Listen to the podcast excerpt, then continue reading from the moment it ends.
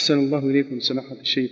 هل دعاء القنوت في رمضان محدد بدعاء معين أو تجوز الزيادة فيه؟ وما هو الأفضل في دعاء القنوت وخصوصا في رمضان؟ دعاء القنوت؟ هذا ما روي عن من حديث حسن اللهم اهدنا فيمن هديت يزيد فيما من الدعوة الطيبة ما يناسب إذا دعا فيه بعد بعض الدعوات الطيبة لا بأس. كما كان النبي صلى الله عليه وسلم الحسن اللهم اهدني فيمن هديت. وكما كان عمر رضي الله عنه وارضاه. لقد اللهم نستعينك ونستهديك وكما قالت النبي في النوازل إذا دعا بدعوات مع, مع, مع اللهم اهدنا فيمن هديت كله حسن إن شاء الله. كما جرى عن السلف رضي الله عنه.